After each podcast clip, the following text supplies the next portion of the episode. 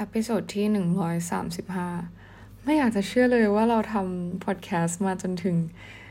episode ที่หนึ่งร้อยสามสิบห้าทุกคนคือแบบมันเป็นอะไรที่ long run มาก ๆ นี่น่าจะตอนนี้กำลังเปิดแบบ statistic ของช่องพอดแคสต์ตัวเองนะว่ามันมีที่มาที่ไปยังไง เพราะว่าในนี้เขาก็จะบอกว่าแบบมีคนฟังอพิโซดนี้เยอะแค่ไหนแล้วก็ ตอนนี้แบบคน subscribe ช่องเรา เขาเรียกว่าเป็น follow นะ เป็น follow เออเหมือนใน Instagram ซึ่งก็เดินทางมาถึง 6,828 ท่านที่ subscribe เอาละที่ follow ช่อง podcast ของเราใน Spotify นะ ซึ่งก็นับว่าขอบคุณมาก ๆ จริง ๆ เยอะมาก ๆ นะ เราไม่ได้ imagine คาดฝัน อะไรเลยนะ จากอพิโซดแรกที่คุยกับตัวเองว่าทำไมถึงเรียนไม่จบ ในวันในเดือนพฤษภาคมวันที่24ปี 2019 เราไม่รู้ เราไม่รู้ว่าตอนนั้น เราอัดแล้วเราลงเลยหรือเปล่านะ แต่คิดว่าไม่ เออ แต่น่าจะเคยบอกหลาย ๆ คนไปแล้วว่าที่ลงเพราะว่าอยากจะบันทึกเก็บไว้เหมือนเป็นไดอารี่เฉย ๆ ว่า เออเราเราเติบโตยังไง เพราะเรารู้สึกว่าการที่การเติบโตของคนคนหนึ่งมันเป็นอะไรที่น่าสนใจมาก ๆ อะไรเงี้ย คือเหมือนเวลาเราอ่านสตอรี่ของใครสักคนหนึ่งอะไรเงี้ยที่ที่เขามีแบบเขามีดีกรีหรือเขาแบบ success แล้วในชีวิตเขาก็จะชอบทำแบบ biography เป็นประวัติส่วนตัวของเขาแล้วแบบ พอเราอ่านแล้วเราก็จะรู้สึกแบบ inspire เก็ตไหม ส่วนสำหรับตัวเราเราก็คือไม่ได้ตั้งใจจะ inspire อะไรใครหรอกเราแค่อยากจะรู้ที่มาที่ไป เพราะว่าถ้าเรารู้ว่า เออเราเป็นคนแบบนี้ได้ยังไง จากการพูดคุยกับตัวเองแล้วก็เขาเรียกว่าอะไรอะทำ self reflection เนี่ย เราก็จะได้บางทีถ้าสมมติว่าสิ่งที่เรา develop ขึ้นมามันเป็นปัญหา เราจะได้แก้มันถูกจุดว่าแบบอ๋อเพราะฉันเป็นคนอย่างนี้ เพราะเรื่องนี้ยังไงล่ะ ฉันก็เลย จะแก้มันยังไงดีอะไรประมาณเนี้ย ซึ่งก็เริ่มต้นมาด้วยปี 2019 ตอนนี้ปี 2023 แล้ว 19 20 21 22 23 oh my god เราทำพอดแคสต์มา 5 ปีแล้วเหรอวะโอ้โหทำแบบไม่รู้ตัว ปีปีแรก 2019 เราทำแค่เท่าไหร่เองกี่ episode หนึ่งสองสามสี่ห้าหกเจ็ดเจ็ด episode เองเว้ย ปีแรกนะ ปีที่สองสองศูนย์สองศูนย์หนึ่งสองสามสี่ห้าหกเจ็ดแปดเก้าสิบสิบเอ็ดสิบสองสิบสามสี่สิบห้าสิบหกเจ็ดสิบแปดสิบเก้ายี่สิบยี่สิบเอ็ดยี่สิบสองยี่สิบยี่สิบสองยี่สิบอัน แล้วพอปีสองศูนย์สองหนึ่งเนี่ยคิดว่าน่าจะเป็นอะไรที่เริ่มเริ่มแบบ up ขึ้นเรื่อยๆนะ ไหนลองมาอ่านชื่อ episode ดีกว่า อันแรกทำไมถึงเรียนไม่จบ ก็พูดเกี่ยวกับเรื่องว่าทำไมตัวเองเรียนไม่จบแหละอืม ว่าเพราะตอนนั้นเราเรามีปมอยู่นะ ช่วงช่วงที่เริ่มทำพอดแคสต์เพราะว่าเราเรียนเราจบมทกฎหมายใช่ปะรอทิวก็คือ แล้วเราเรียนจบช้าเว้ยทุกคนเราเรียนหกปีนะ จริง ๆ ทุกคนต้องจบสี่ปี แต่เราล่อไปหกเพราะว่าเราไม่ตั้งใจเรียนเองอะเราแบบไม่เข้าเรียนเลยเว้ยอาจารย์คือแบบ ถ้าบอกว่าอีนี่ใครก็คือคงจะไม่รู้ แต่ว่ารู้จากจากการเล่นละครเวทีเฉยๆเพราะว่าโปสเตอร์ฉันนะอยู่ทั่วมหาวิทยาลัย ถ้าใครเรียนรุ่นรุ่นเดียวกับเราก็คงจะเห็นนะเออเพราะว่ามันอยู่ทุกที่จริงๆเว้ยยันแบบสยาม ยันแบบตึกอะไรวะ Gateway กับไมแบบบนตึกอะหน้าฉันนะอยู่บนตึกอะก็คือแบบ เออจะรู้จักฉันได้ว่าฉันเรียนขนาดนี้จากโปสเตอร์ของฉันแต่ไม่เคยเห็นหน้าฉันในคลาสแน่นอน เพราะว่าไม่ตั้งใจเรียนก็คือไม่ได้อยากเรียนแต่แรกพ่อบังคับก็เลยเข้าไปเรียน แล้วก็ปีหนึ่งก็คือไปอยู่ที่ TU Folksong ก็คือเที่ยวเล่นกับเพื่อน แต่ปีหนึ่งอะโชคดีตรงที่ว่าวิชาเรียนมันยังไม่เยอะ มันมีแค่ตัวหลักของคณะแค่ตัวเดียวก็คือแบบกฎหมายแพ่งอะไรเงี้ย นอกนั้นก็เป็นแบบพวกวิชาภาษาอังกฤษ วิชาอะไรวะที่ TU ร้อยหรืออะไรเงี้ยที่แบบมันน่าเบื่อน่าเบื่อ พวก philosophy แต่เราชอบเรียน philosophy มากเลยนะ แต่ว่าก็ก็มันเรียนในห้องแบบ section ใหญ่ แล้วมันก็เลยแบบทำให้รู้สึกว่ามันแอบน่าเบื่อนิดนึงอะไรเงี้ยเอ่อ episode สองมีชีวิตไปเพื่ออะไร โอ้โห ฉันอยู่ในจุดที่ฉันถามตัวเองว่ามีชีวิตไปเพื่ออะไร ตอนนั้นน่าจะอยู่ จบยังวะ เรียนจบแล้วเกือบจะจบ อืม ฉันมีชีวิตไปเพื่ออะไร ก็น่าสนใจ เป็นคำถามที่ต้องถามตัวเองอีกครั้ง แล้วก็รู้สึกว่าจะคงจะตอบไม่เหมือนเดิมนะว่าตอนนี้มีชีวิตไปเพื่ออะไร ตอนนี้มีชีวิตไปเพื่ออะไรวะ ตอนนี้เรามีชีวิตไปเพื่อทำในสิ่งที่ต้องการ คือเรารู้สึกว่าคำตอบมัน develop ขึ้นมาเยอะมาก คือตอนนี้นะถ้าให้ตอบเรารู้สึกว่า การการเกิดมาเป็นมนุษย์อะมันเป็นอะไรที่ interesting แล้วก็ amazing มาก ๆ เพราะแบบ เราเราไม่มีทางรู้ว่าเราจะไอเรื่องการเกิดแก่เจ็บตายหรือว่าแบบการวนเวียนว่ายของชีวิตมันยังเป็นปริศนาเก็ตปะเราไม่มีทางรู้ว่าแบบ ถ้าเราตายไปแล้วเราจะไปไหน หรือว่าเราเกิดมาทำไมอะเก็ตไหมเราก็เลยรู้สึกว่า มันมีค่ากับการที่เราได้เกิดมาเป็นมนุษย์ณตอนนี้แล้วมี ability ที่จะทำหลาย ๆ สิ่งได้หลาย ๆ อย่างได้ทำให้ตัวเองมีความสุขได้ทำให้ตัวเองมีความรู้สึกอะไรบางอย่างได้อะไรเงี้ยเก็ตป้าแล้วก็มีสิ่งต่างๆ รอบตัวที่แบบ มันมาทำให้เราเป็นแล้วก็รู้สึกอะไรได้หลายอย่างมาก ที่มันมันเป็นอะไรที่น่าอัศจรรย์อะการเป็นมนุษย์อะเราก็เลยรู้สึกว่า เออเรา เราต้องรู้ไหมว่าว่าเราต้องมีชีวิตเพื่ออะไรอะไรเงี้ย คือเราจริง ๆ เรามองว่ามันเป็นการตั้งเป้าหมายหรือว่าแบบการมีจุดหมายอะไรในชีวิตมากกว่า มันไม่ได้ว่าแบบต้องถามตัวเองว่ามีชีวิตไปเพื่ออะไร แล้วเราก็คือต้องถามปะวะ มันก็ก็ถามได้นะว่ามีเพื่ออะไร เพราะเราจะได้แบบรู้ว่าเรา วันนี้เราอยู่ไปเพื่ออะไร แต่แค่เราความรู้สึกของเราก็คือแบบชีวิตเรามันน่า Amazing มากจนรู้สึกว่าเออ ถ้าเรายังไม่รู้ว่าเรามีชีวิตไปเพื่ออะไรตอนนี้ก็ไม่เป็นไร แค่ appreciate การเกิดเป็นมนุษย์ของเรา ability ของเราที่เราสามารถทำสิ่งนั้นสิ่งนี้ได้ ถ้าเราเปรียบเทียบชีวิตตัวเองกับแบบชีวิตสัตว์บางชนิดที่แบบโอเคมันอาจเขาอาจพวกเขาอาจจะมีแบบวิธีการหาความสุขหรือมี pleasure อะไรที่แตกต่างจากเราถึงแม้ว่าแบบถ้าเปรียบเทียบกับเราแล้วเราดูแบบมี ability มากกว่าแต่ใครจะรู้เก็ตปะ เออ ซึ่งมันน่า amazing อะที่ที่เราได้เห็นความมหัศจรรย์ของหลาย ๆ สิ่งหลาย ๆ อย่างในการเป็นมนุษย์ และนี่คือเราก็ใช้ชีวิตกับการแบบความน่าอัศจรรย์นี้ไปเรื่อย ๆ แล้วถ้าวันหนึ่งเรารู้ว่าเราอยากที่จะทำอะไรเราก็ก็ทำสิ่งนั้นใช้ใช้ไอชีวิตที่เราไม่รู้ว่ามันสั้นยาวแค่ไหนให้มันเต็มที่ที่สุดอะไรอย่างเงี้ย เออ เพราะว่าเราไม่ไม่รู้ว่าจะเกิดอะไรขึ้นต่ออะไรเงี้ย ก็เลยรู้สึกว่า ก็ถ้ายังไม่รู้ก็ไม่เป็นไรอะไรเงี้ย คือคำตอบของเราในตอนนี้ ตอนนั้นเราจำไม่ได้แล้วว่าเราตอบไปว่าอะไร แต่ว่าก็อันนี้คือคำตอบของเรา แต่คือตอนนี้เราก็ก็แอบรู้แล้วว่าเราแบบอยู่ทุกวันนี้ไปเพื่ออะไร เราทำงานนี้ไปเพื่ออะไรเนี่ย ซึ่งเราไม่ปฏิเสธนะ ถ้าเรารู้เนี่ยมันจะดีกว่ามาก ๆ ว่าเราแบบอยากที่จะทำอะไร เราทุกวันนี้ที่เราตื่นขึ้นมาเราจะทำอะไร เราอยากที่จะทำอะไร อะไรคือเป้าหมายในชีวิตของเราแบบ มันทำให้ชีวิตเรามีแรง drive มากกว่าจริง ๆ เว้ย แต่ว่าถามว่ามันถ้าไม่มีมันเป็นอะไรมากไหม มันก็ไม่ได้เป็นอะไรมากขนาดนั้นอะไรเงี้ย มันแล้วแต่คน define ชีวิตมากกว่า แต่สำหรับเราเราอยู่ในจุดที่เราแบบ เราไม่รู้เหมือนกันว่าเราอยู่ไปเพื่ออะไร มันมีช่วงที่แบบเราเรียนไม่จบแล้วเรา suffer แล้วเรารู้สึกว่าแบบเออแม่งชีวิตแม่ง sinking อะไรเงี้ยณตอนนั้นอะไรเงี้ยแบบมองตาลืมแบบผนังเขาเรียกว่าอะไรวะ ผนังบ้านแล้วก็แบบ หัวสมองโล่งว่างเปล่า แล้วก็แบบ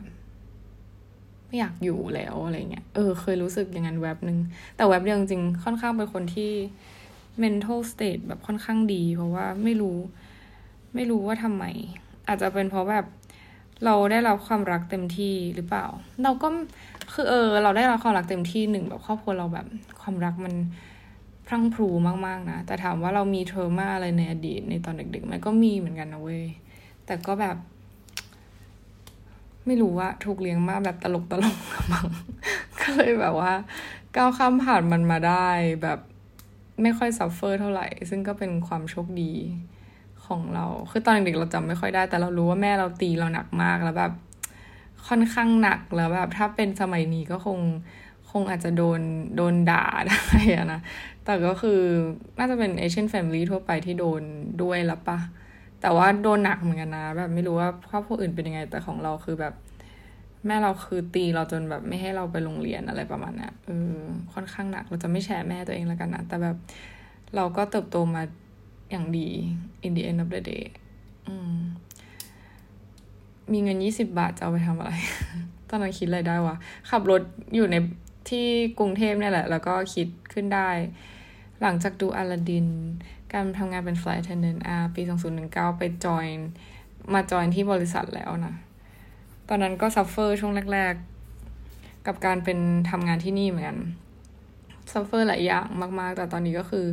chill และปรับตัวได้ได้ดีนะ คือมันเป็นข้อพิสูจน์นะว่าแบบเออเราบางทีเรารู้สึกแบบ uncomfortable กับ ที่ที่หนึ่งมากๆ แล้วถ้าเราให้เวลามันสักพักหนึ่งมันจะดีขึ้น แต่มันไม่ได้แปลว่าเราจะชอบมันเก็ตปะคือหนึ่งอย่างที่เราไม่ค่อยชอบแบบคนยุคสมัยก่อนจะชอบแบบบอก คืออย่างเช่นเวลาเราปรึกษาแม่แบบแม่แบบไม่ชอบงานนี้เลยนู่นนี่นั่นอะไรเงี้ย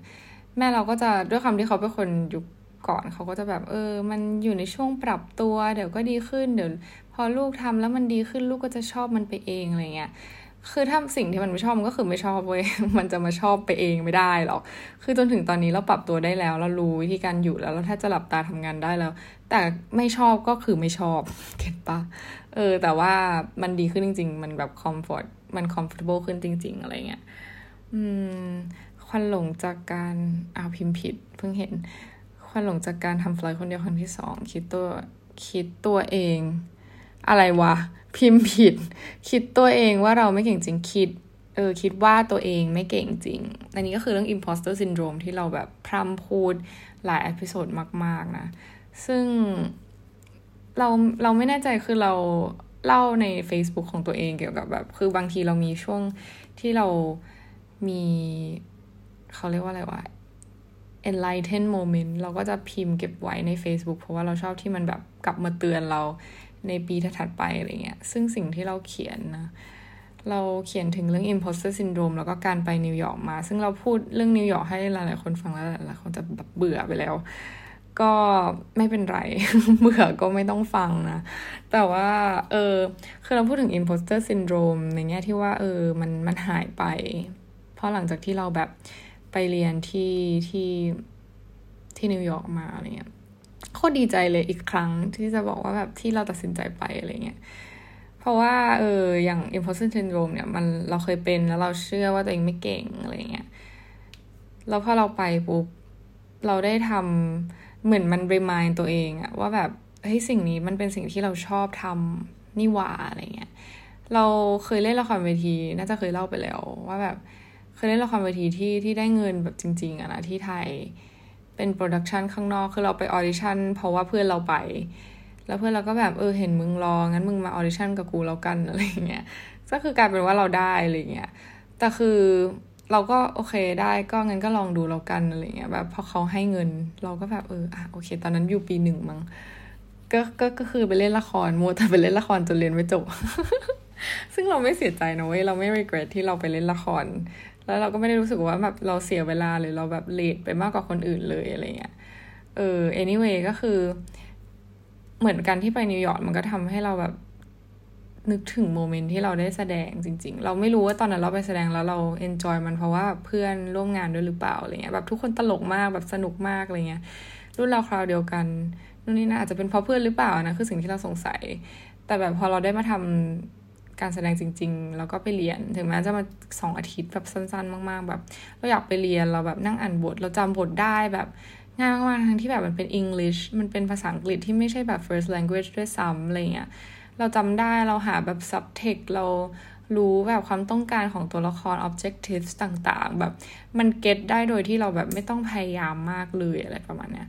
แล้วมันก็ happy แล้วเราก็อยากไปเรียนทุกวัน อยากไปที่โรงเรียนทุกวันอะไรประมาณนี้ไม่มีวันไหนที่เราไม่อยากไปเลยเว้ยถึงแม้ว่าเราจะต้องนั่งฟังที่เขาแบบเลคเชอร์แบบ เราไม่แทบจะไม่ได้แสดงหรอกแต่เราก็นั่งฟังอะไรเงี้ยบางที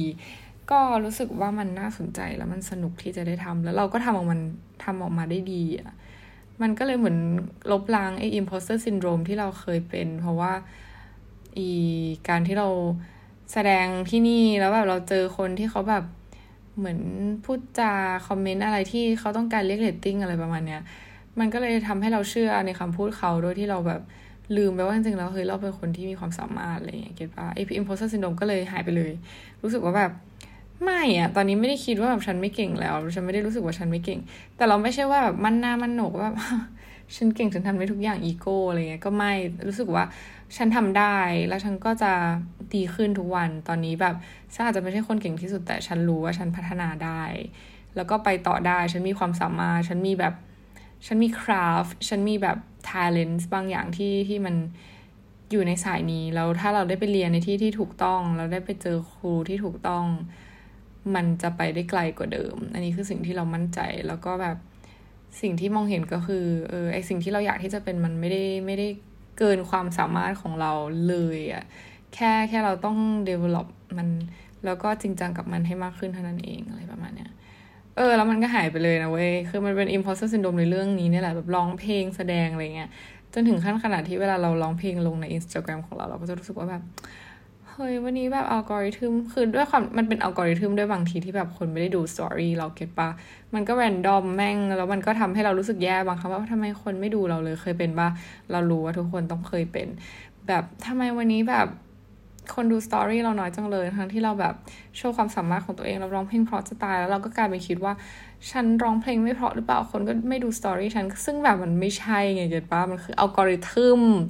เออต่อให้คนดูน้อยน้อยหรือมากก็คือแบบช่างแม่ง fuck it we know what we have that's it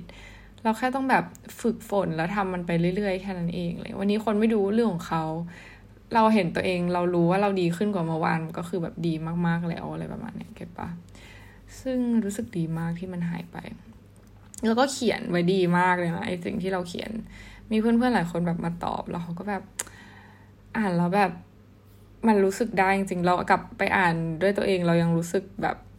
ท่วมท้นในในความรู้สึกที่เขียนแม่งแบบเป็นคนเล่าเรื่องเก่ง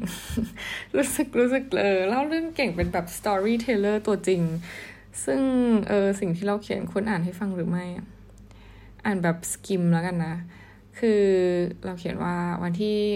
วันที่ 24 เดือน 6 นั่ง process อยู่ 2 อาทิตย์ถึงสิ่งที่เกิดขึ้นที่นิวยอร์กไม่อ่านดีกว่า เพราะว่าเราพูดเรื่องนิวยอร์กมากเกินไปแหละจนรู้สึกว่าแบบ เออมันมันจริง ๆ มันก็ไม่เยอะหรอก แต่ว่าแล้วก็เราก็ไม่ต้องไม่ได้กลัวว่าใครจะเบื่อด้วยจริงๆเออเราเล่าให้ฟังก็ได้ต้องมีคนอยากฟัง เรารู้ ไม่อยากฟังก็เลื่อนไป เออโอเค เราเขียนว่านั่ง process อยู่สองอาทิตย์ถึงสิ่งที่เกิดขึ้นที่นิวยอร์กมันมีหลายอย่างมาก ๆ เกิดขึ้นข้างในแบบที่ไม่ได้คาดคาดหวังขนาดนั้น เรารู้สึกอยู่ลึกๆอยู่แล้วว่าอะไรสักอย่างต้องเกิดขึ้นหลังกลับมาแน่ๆ ซึ่งตามคาดข้างในมันถูก rearrange หมดเลย ความรู้สึกของเราที่มีตอนที่นี่มันใหม่มาก มันเป็นความรู้สึกที่เหมือน everything is so right for me in a weird way เดินข้ามถนนก็ไฟเขียวไม่ค่อยหลงทาง ยิ่งถ้าปล่อยให้ตัวเองเดินไปเรื่อยๆ แบบไม่ดูแมพจะได้บังเอิญเจอกับอะไรที่อยากเจอตลอด อากาศที่เข้ากับนี่มาก ๆ ถึงจะมีควันป่าจากแคนาดาลอยมาอยู่สองวัน ก็ไม่ทำให้มันรู้สึกว่าแย่ บางครั้งมีเรื่องที่ไม่ได้ดั่งใจเกิดขึ้น มันจะต้องมีเรื่องดีๆมาชดเชยให้รู้สึกดีตลอด อย่างเช่น เช้าวันหนึ่งที่เราลืม Pocket Wi-Fi เราก็เดินไปซื้อกาแฟทุกเช้าก่อนไปเรียน ก็ได้กาแฟฟรีเพราะว่าเครื่องคิดเงินเสียตอนเราพอดี ซึ่งมัน Amazing ดี แล้วสิ่งที่ชอบมาก ๆ ก็คือ energy ของเมืองและผู้คนที่ inspire เราตลอด ความเป็นตัวเองมาก ๆ ของผู้คนที่ไม่แคร์ใครจน อยากให้เราเป็นไปด้วยอะไรเงี้ย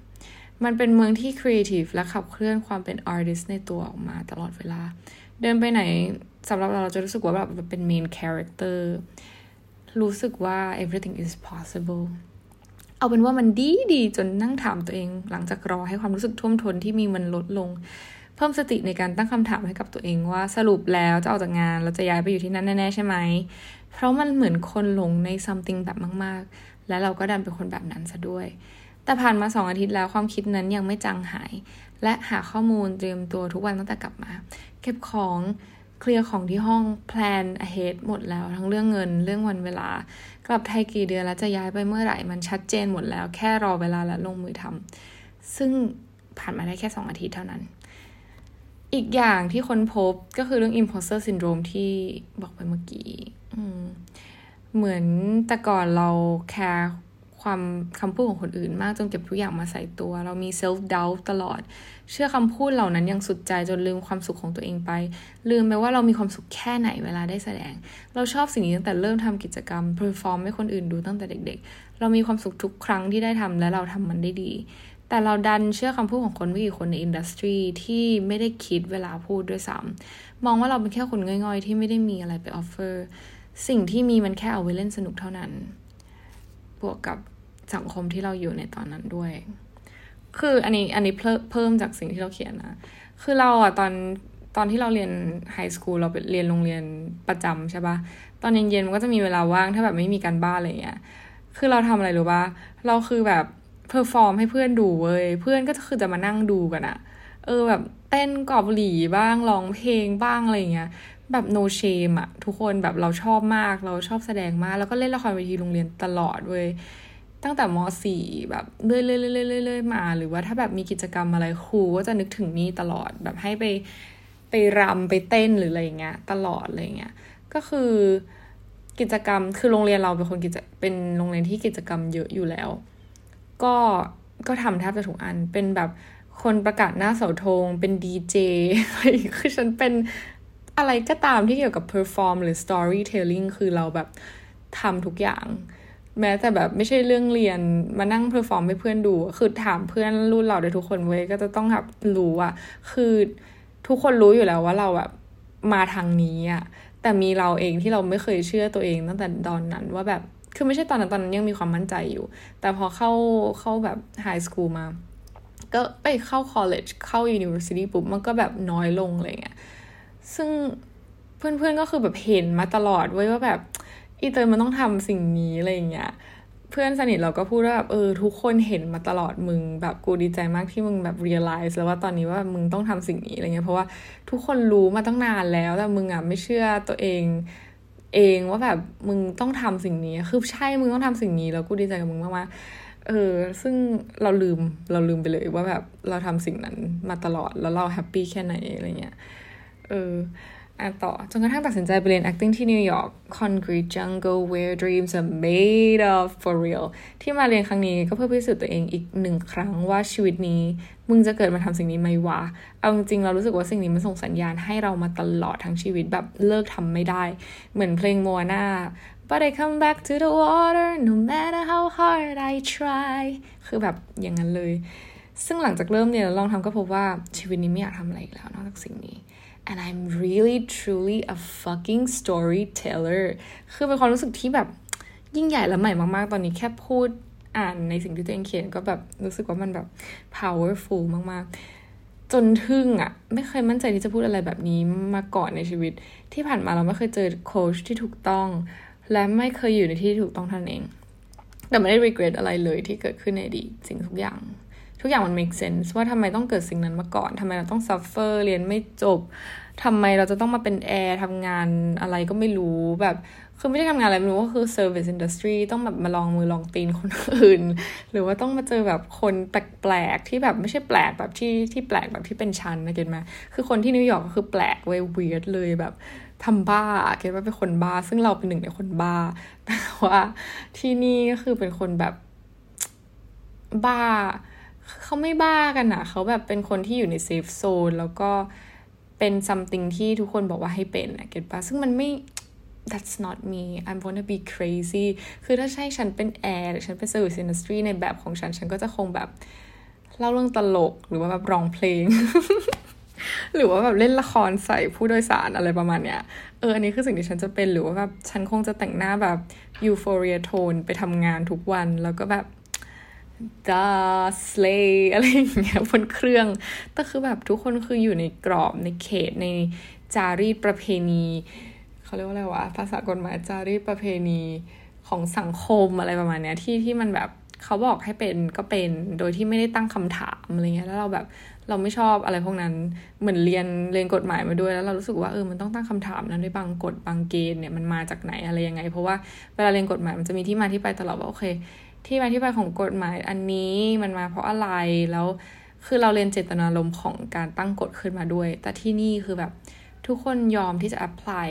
กับกฎที่เขาตั้งขึ้นมาอย่างไม่มีเหตุผลอะไรอย่างเงี้ยเก็ตปะบางกฎที่แบบ nonsense มาก ๆ ก็ก็ apply ไปเพราะว่าเรื่องเงิน แล้วเรารู้สึกว่า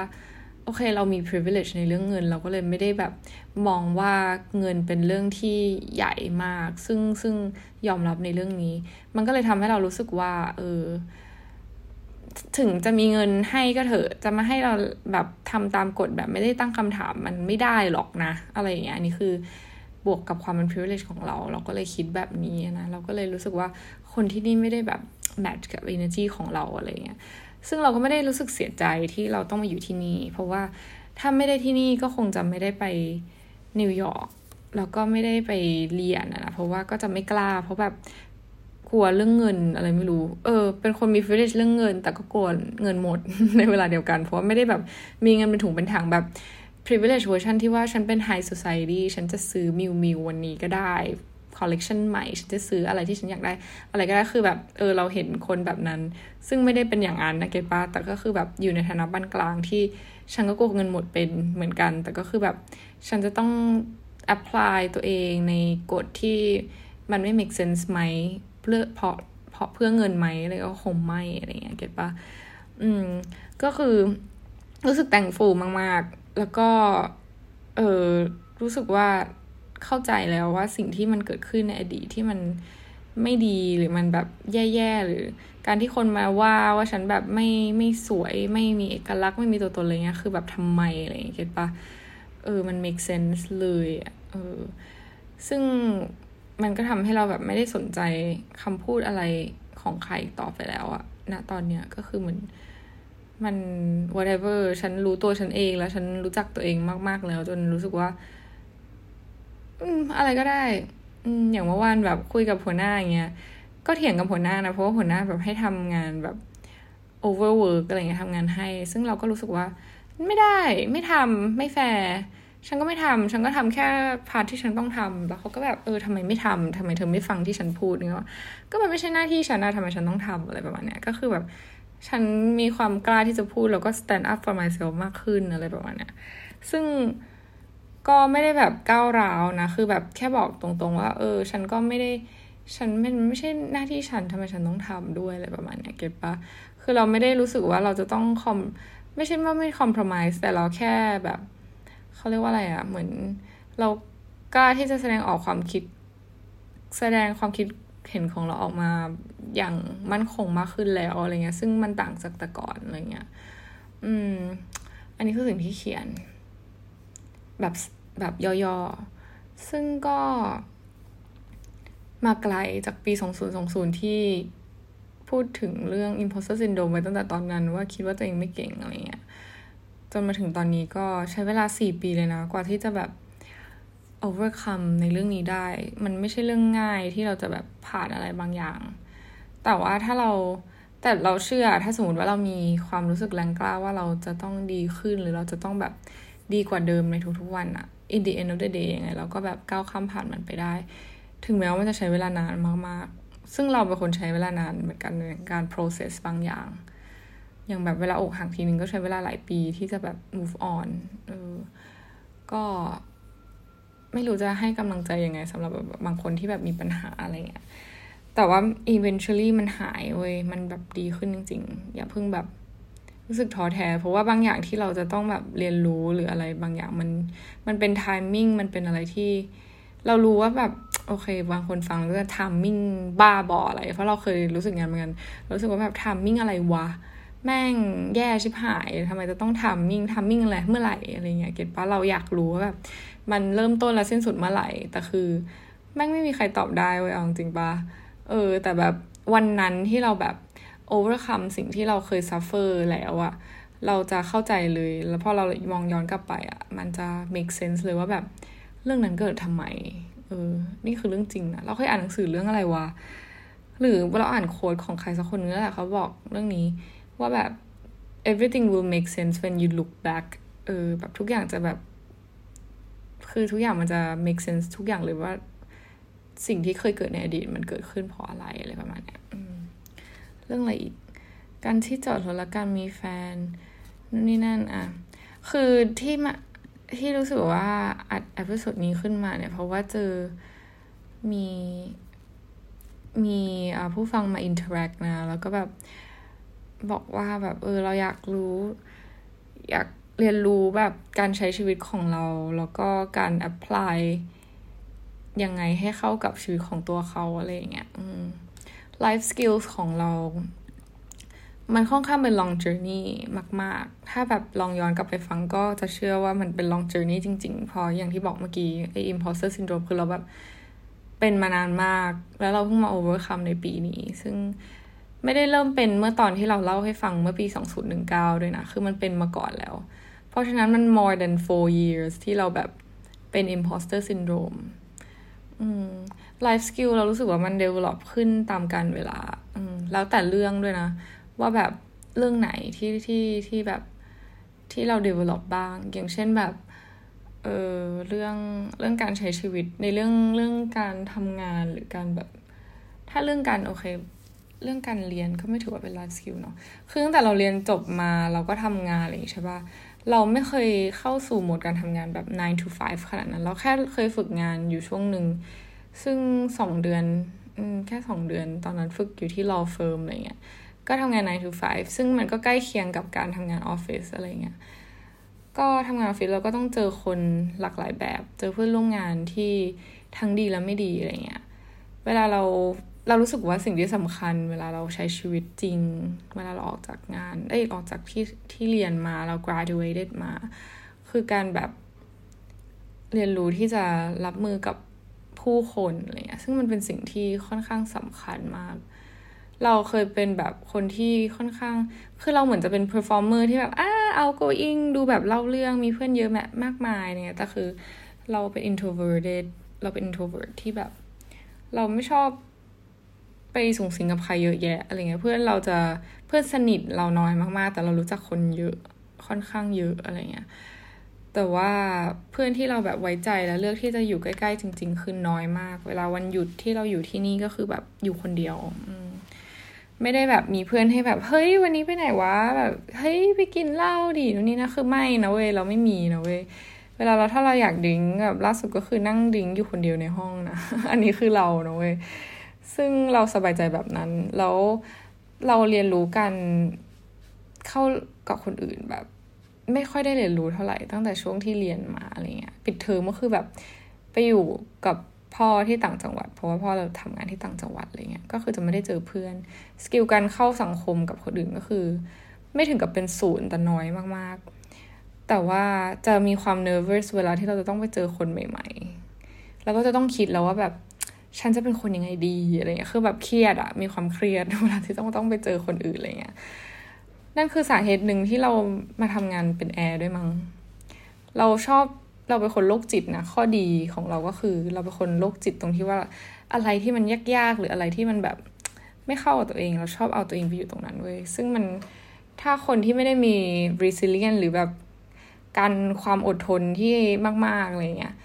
ก็อาจจะยอมแพ้ไปได้ง่าย ๆ ซึ่งเราก็ไม่ได้สนับสนุนขนาดนั้นให้ hardcore แบบเรา เ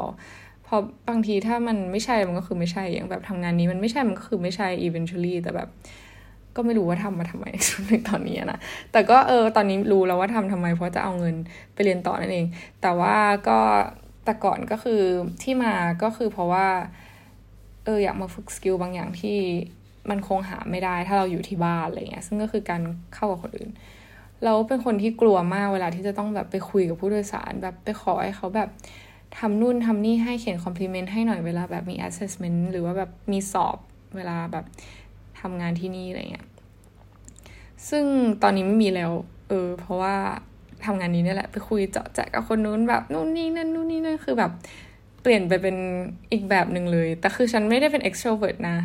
เราตัวตนของเราไม่ได้เปลี่ยน เรายังมีเพื่อนน้อย แบบเพื่อนสนิทน้อยอยู่ เรายังจะแบบ circle เราเล็กๆอยู่ แต่เรามี skill ในเรื่องการเข้ากับคนอื่น แล้วก็ break the ice กับคนอื่นได้ดีมากๆ ทุกคนจะคิดว่าฉันเป็นคนอุ้ย friendly outgoing ออกไปนู่นไปนี่ไปนั่นแบบดึงดูดคนดีๆเข้ามาเยอะแยะเหมือนกัน เพราะว่า deep down เราเป็นคนดี get ปะแต่ก็เราก็ไม่ใช่ว่าจะรับทุกคนเหมือนเดิมนะ แต่ว่ามันมันดีตรงที่ว่าเราได้ได้ได้ปรับปรุง skill เรื่องนี้ ซึ่งเรารู้สึกว่ามันเป็นเรื่องที่สำคัญ so far นะที่เรารู้สึกว่ามันสำคัญมากๆ ถ้าเรารู้วิธีการแบบเข้ากับคนอื่น แล้วก็ อืมนั่นแหละทำงานร่วมกับผู้อื่นได้อะไรเงี้ย อันนี้คือสิ่งที่สำคัญ พูดยาวอะ่ะ เอาไว้ต่ออพิโซดหน้า ยังไม่รู้แก่นแท้ของการพูดครั้งนี้ฉันรู้สึกช่วงนี้พูดไม่ค่อยมีแก่นเท่าไหร่ก็เลยแบบ ไม่ค่อยได้อัดเพราะว่า เราเหมือนต้อง process หลายๆอย่างในความคิดตัวเองก็เลยแบบ ไม่ค่อยได้อัดแต่รู้ว่ามีคนรอฟังอยู่ก็เลยพยายามจะแบบเล่าให้ฟัง แต่เดี๋ยวค่อยๆอัดอาจจะแบบไม่ค่อยถี่เท่าเดิม แต่ก็จะมาเรื่อยๆ นะทุกคน ก็ขอบคุณที่ฟังมาจนถึงตอนนี้จ้ะ เจอกัน episode หน้านะ bye